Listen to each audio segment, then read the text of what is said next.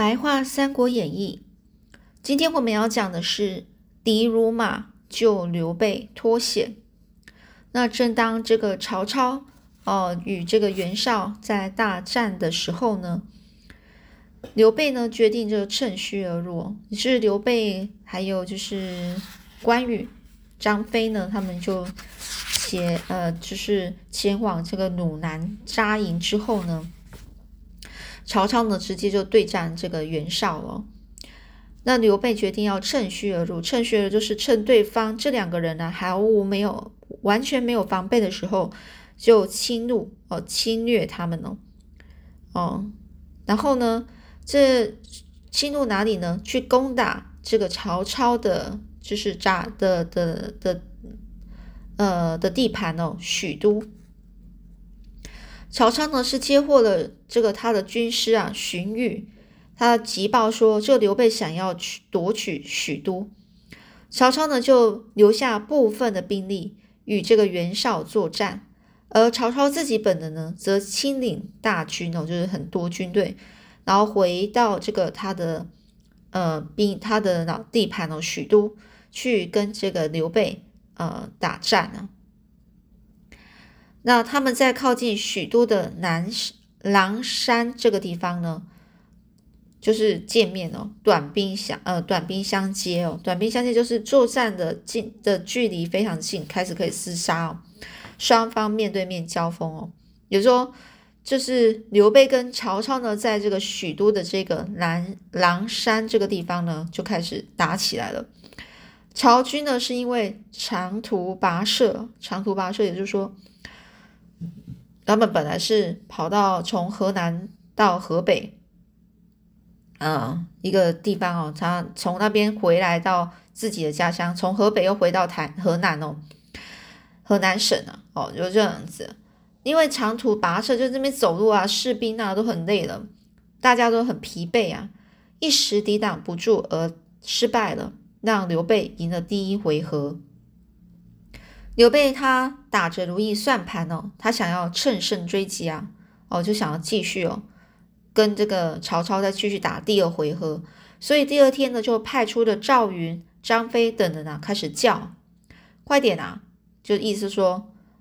我们就赶快打吗？打，开始继续打。但是呢，这个曹军啊，就是曹操那边的军队呢，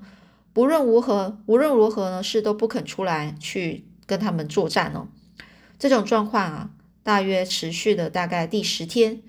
刘备突然接获一个消息，说这运送接济粮草的这个部队被曹军啊给团团围住了。根据地是那个鲁，根据地鲁南呢，他本来的根据地也就是在那边发展的这个地方呢，也被这个这个曹操的军队给攻破了。还有救援的这个张飞跟关羽也被困住了。正在苦恼的时候呢，刘备又听到了军营外。曹军啊，不断的叫战哦，就换成那个曹操的军队，不管说不断的那边叫，快点啊，出来，我们继续打啊。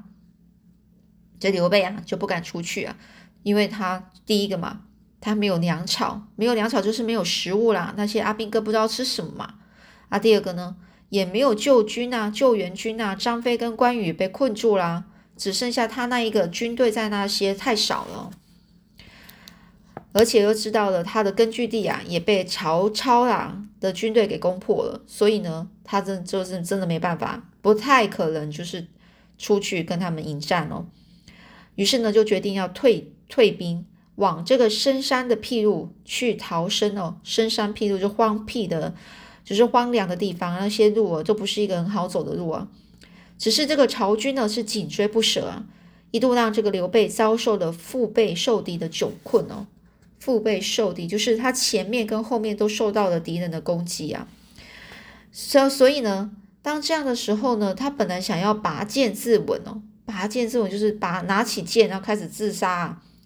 这时候呢，幸好有赵云呢，奋勇杀出一条血路，就是赵云非常勇敢哦，就为了这个刘备啊，杀出一个血路，意思就多多又一条活路哦。嗯，然后呢？就是等这个让这个刘备呢，可以先逃逃出去啊。等这个刘备跟关羽还有张飞脱困会合之后，接受了谋士孙乾的建议哦，到荆州投靠刘表，才逃过一劫哦。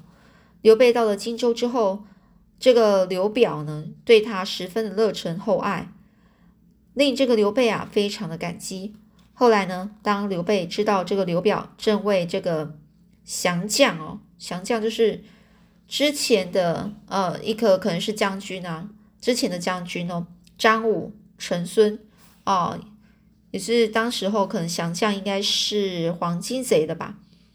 张武、陈孙呢，在这个又在江夏等地啊，危害人民，共谋造反一事，谋烦恼的时候呢，这个刘备就马上说啊，哎呀，兄长。你呀就不用担心啊，刘备我呢就愿意带兵呢去讨伐他们哦，就去打他们哦，让他们就是投降哦。这刘表啊，他听了就大喜过望哦，大喜过望就非常的高兴啊，立刻呢就点召了三万军马，也就是给他给刘备三万的军马哦，三万个那些军马就是有阿兵哥有马嘛，然后跟随着刘备前往。不到一天呢，这刘备呢就带着大军呢到达了江夏这个地方。那在开战前呢，刘备看到了张武所骑的骏马，还在赞叹的说：“哎呀，这必定是匹千里马。”这话都还没说完啊，这赵云呢就已经挺枪出阵哦，然后迎向哦，往往这个张武的方向，这样子哦，往他的方向跑过去。没一会儿呢，张武就马上被赵云呢一枪啊给刺落马下。至于陈孙呢，也被张孙张飞啊以矛啊刺死。后来呢，他们安抚了乱贼余党，呃，就是其他的他的就是呃那些那些这两个将领带的一些部下部队哦，有时候敌营的部队啊，就是没有了那个呃陈孙跟这个张武这两个人咯。那这样的话，其他人啊就只是一个乱贼而已啊。所以呢。就平复他们、安抚他们之后呢，就就就把这个江夏这个地方也给收复回来。于是呢，就带着张武的这个骏马，然后就班师而回，班师而回就回去了，就回去找回去见这刘表了。刘表接到了打胜仗的消息啊，高兴就出城迎接。而他一看到这刘备所骑的这个骏马，也称赞不已。刘备就表示，这骏马原来是张武的。哦，是这个刘备就说啊。愿意就把这个这个骏马就送给了刘表，就在刘表刘表认为说，哎呀，这是如获至宝，觉得找拿到的得到一个非常非常珍贵的东西的时候呢，哦，就就就他就有那种感觉，就骑着这个千里马回城哦，遇见了谋士凯呃款款月哦，这念拐，然后科拐款款月款月这个这个人啊，就是有谋士，就问。主公啊，你这匹马是从哪里来的呢？这刘表就说啊，这是刘备送的。那这个谋士啊就说，哎呀，主公，这匹马骑不可以骑啊，骑不得啊，也就是不能骑哦。家珍家中家兄啊，就是他哥哥哦，就是蒯蒯良哦，就是蒯越是弟弟，蒯良是哥哥，他很会去鉴赏马匹，就是还会去看马。这耳濡目染之下，耳濡目染就是说我我长期就是陪着我哥哥这样常听常看哦，无形之中啊就受到影响了。哦，我对马呢也大概知道一二啊，略知一二。这匹马它的眼睛下面有个泪巢，泪巢啊就是眼泪的那个一个眼泪的那种那种巢的意思是那种呃就是那种凹槽的槽哦，所以它有一个泪巢。耳边，额边呢，就额头边呢有有深白点，所以呢，这种马叫做迪卢哦。那骑的迪卢这种马呢，对主人没有什么好处啊。张武不就是因为这匹马而兵败身亡的吗？这刘表一听啊，就在第二天宴请刘备的时候，以刘备常要四处征战，需要一匹好马为理由，因而将这个狄卢马呢，就还给了刘备。并且让这个刘备带兵呢驻扎在新野这个地方，等这个刘备要出发往新野的时候呢，刘备的另外一一位谋士一级来拜见刘备，并劝说：“我无意间听这个蒯越对刘表说啊，这是匹敌如马，骑了它对主人没有什么好处，所以马才会又还给你那，你怎么可以继续骑它呢？”哦，你怎么敢在情绪间都知道这个马可能是不太好，不不太好的马，而且而且可能会给这个主人带来坏的运气哦。这刘备就道谢啊，就说：“哎呀，谢谢你的指点呐，但是死生有命啊，死生有命就是人的生死啊，或者是生或死都是命中注定啊，不能够强求哦。也就是说，但是啊，生死有命的意思啊。”怎么是一匹马可以决定的呢？更何况人的命运是掌握在自己的手里呀。这张武所以会死，并不是迪卢马害的，而是他的武艺啊不如人啊。武艺就是他武功没那么好啊。这一级对刘备的见识啊十分的佩服，之后呢就常常和这个刘备往来，而且呢刘备到了新野，积极的练兵哦。一听说这个曹操啊率兵北征的时候。北征哦，就是往上打，往北方打的时候，便前往这个荆州刘表那边哦，说服刘表你要出兵攻打许都啊，趁趁这个时间啊去攻打许都。可惜刘表就说啊，我只要能够守住目前的局势，已经是心满意足哦，不想要劳师动众，引发战争啊战事哦。劳师动众就是出动大批的军队，大量的人力，使大家都不得安闲哦。这刘表刘备呢，只好是失望的回到了新野这个地方。后来呢，曹操的声势啊，慢慢蒸蒸日上啊，甚至有并吞荆州的这个野心的时候，刘表这才后悔不已啊。就说这曹操身世是蒸蒸日上，就是他的身世越来越好哦，那可能就是打胜仗啊。然后所以哦，之后呢，他就开始想要。开始想要并吞，就想要吃下荆州这个刘表的这个这个地盘哦。那有一天呢，刘表就派使者呢，请这个刘备回荆州会面啊。也就是说，你嗯，因为呢，这个刘备是在新野这个地方嘛，那这个刘表就派这个使者去请刘备到这个荆州去见个面。刘表呢，他的事先准备好一些酒菜，好的酒菜等他等待这个刘备，并且对刘备表达自己的后悔之意。说着说着呢，刘表就突然潸然泪下的表示啊，就开始哭了，难过。其实呢，就说了，其实我另外有一个心事想和你商商量哦，只是一直找不到方便的时机呀。刘备就马上就说啊，兄长，你直说不无妨啊，你就直说嘛。如果有需要小弟帮忙的地方呢，万死不辞啊，就是我一定会帮你啊。这刘表很忧愁的就说啊，我烦恼的是继承的问题啊。我前妻啊，前妻就是之前第一个继任妻子所生的长子刘琦哦。虽然他很贤人哦，嗯，很棒哦，但是他个性非常懦弱，我怕他做不了什么大事啊。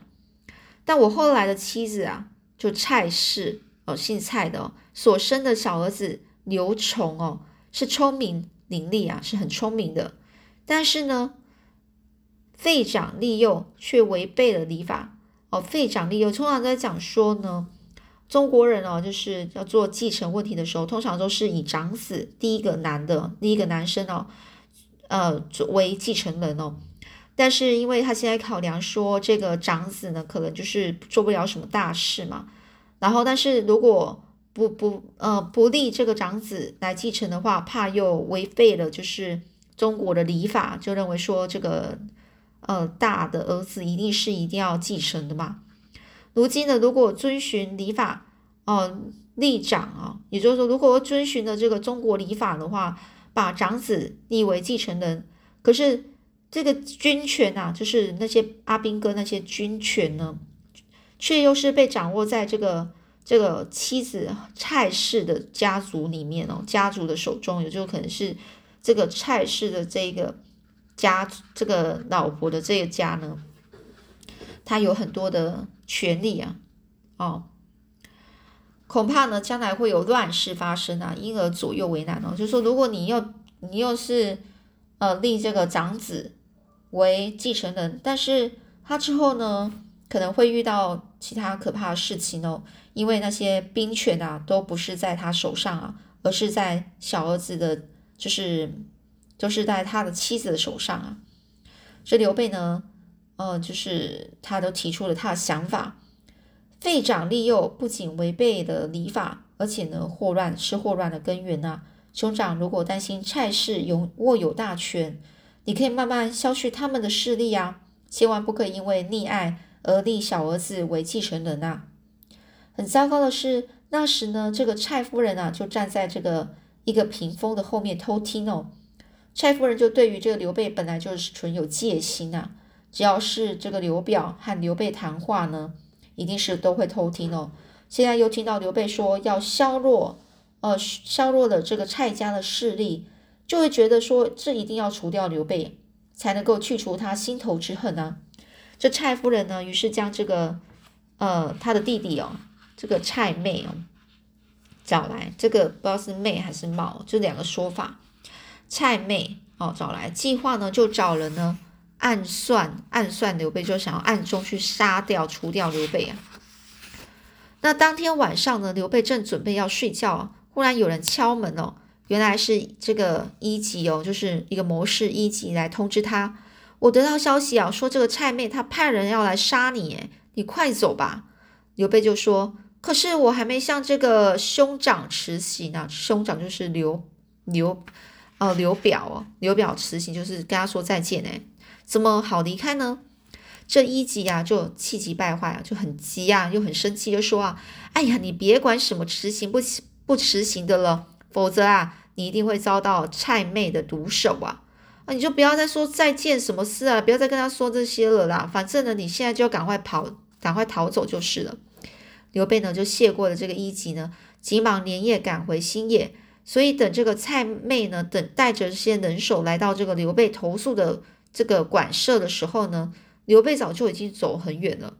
蔡妹不肯善罢甘休啊，善罢甘休就是他不肯放弃哦，就在这个社馆的这个墙上写下一首反诗哦，就是要反政府的那种诗，然后呢要诬陷刘备，并且报告给刘表知道。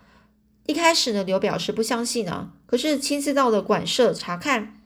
看到这个诗的时候就非常生气哦，拔剑就说一定要杀刘备这不义之人呐。正要离开这个馆舍的时候，刘备突然又想到，我和刘备认识这么久，我从来没有看过他作诗啊，一定是有人想要挑拨离间哦，挑拨离间哦，就是两方之间啊，就搬弄是非，引起纠纷哦，制造矛盾，让这两个人呢，就是不团结、不和睦。就说一定是有人要让故意让我跟这个刘备啊，呃，就是不和啊，所以呢，这个刘表就转身回馆舍。用用剑的尖哦，是把这个诗给削去哦。蔡瑁看到这个诬陷不成功啊，又趁这个刘表身体不舒服的时候，表示要举办这个庆收丰收的庆祝丰收的庆典宴会。但是呢，刘琦跟刘琮呢年纪还小，恐怕有失礼节哦，哦，没办法去做那个主持的动的事情啊，因为年纪太小了。所以呢，这个蔡妹就说，不如就请这个刘备来主持吧。当这个侍者来邀请刘备的时候，刘备虽然知道哦，其中必有诈，其中必有诈，就是一定会被诈骗哦，一定会被骗哦。但是呢，呢不得不的哦，不得不就在赵云的陪同下前往。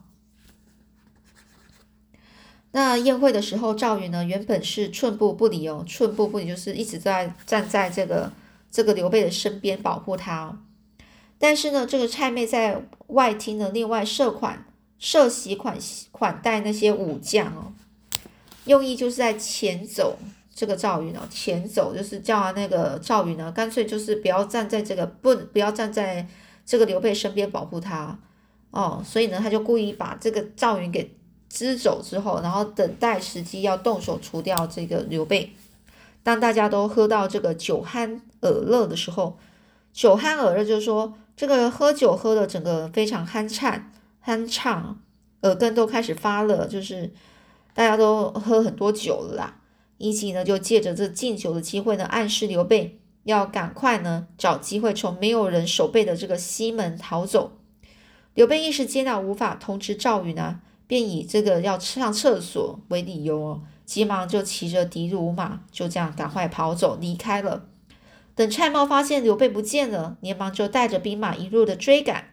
而刘备呢？出了西门没几没几里路，就被这个水流十分湍急的一条大溪给拦住去路。想要勒马回头啊，又见来见又又看到就是本来来的那个道路，整个尘土飞扬啊，就知道这个追兵都已经靠近了，在这进退维谷之间呢，进退维谷就是处境非常艰难哦，不论前进或是后退都很困难哦，叫进退维谷，就是不管我要我要前进或后退都都很危险。刘备无奈的就驱使着的卢马下水，但是呢，走没几步呢，这马的前蹄忽然就陷入了泥淖中哦，泥淖。就是整个整个陷入了泥泥土里面了，脚陷入泥土里面挣扎没办法挣扎，挣扎不出哦。刘备就着急，就挥舞着马鞭，就说：“狄卢，狄卢，难道你真的会让主人丧命吗？”说完啊，说也奇怪了，刘备的话就才说完，就迪卢马忽然从这水中跳起来，跳起三丈高远哦，三丈哦，就是讲说大概是三层楼高哦。大约啦，哦，飞身上了这个西岸哦，哦，一一一就是一一跳起来，然后整个呃跳很远到这个岸边啊，西岸，因此躲过了这个蔡妹的追杀了。这是一个很神话的一个地方啊，哦，就是说，哎，这迪诺玛很突然哦，就这样子，啊，这样子救了这个主人了。好，那我们今天就讲到这里啦。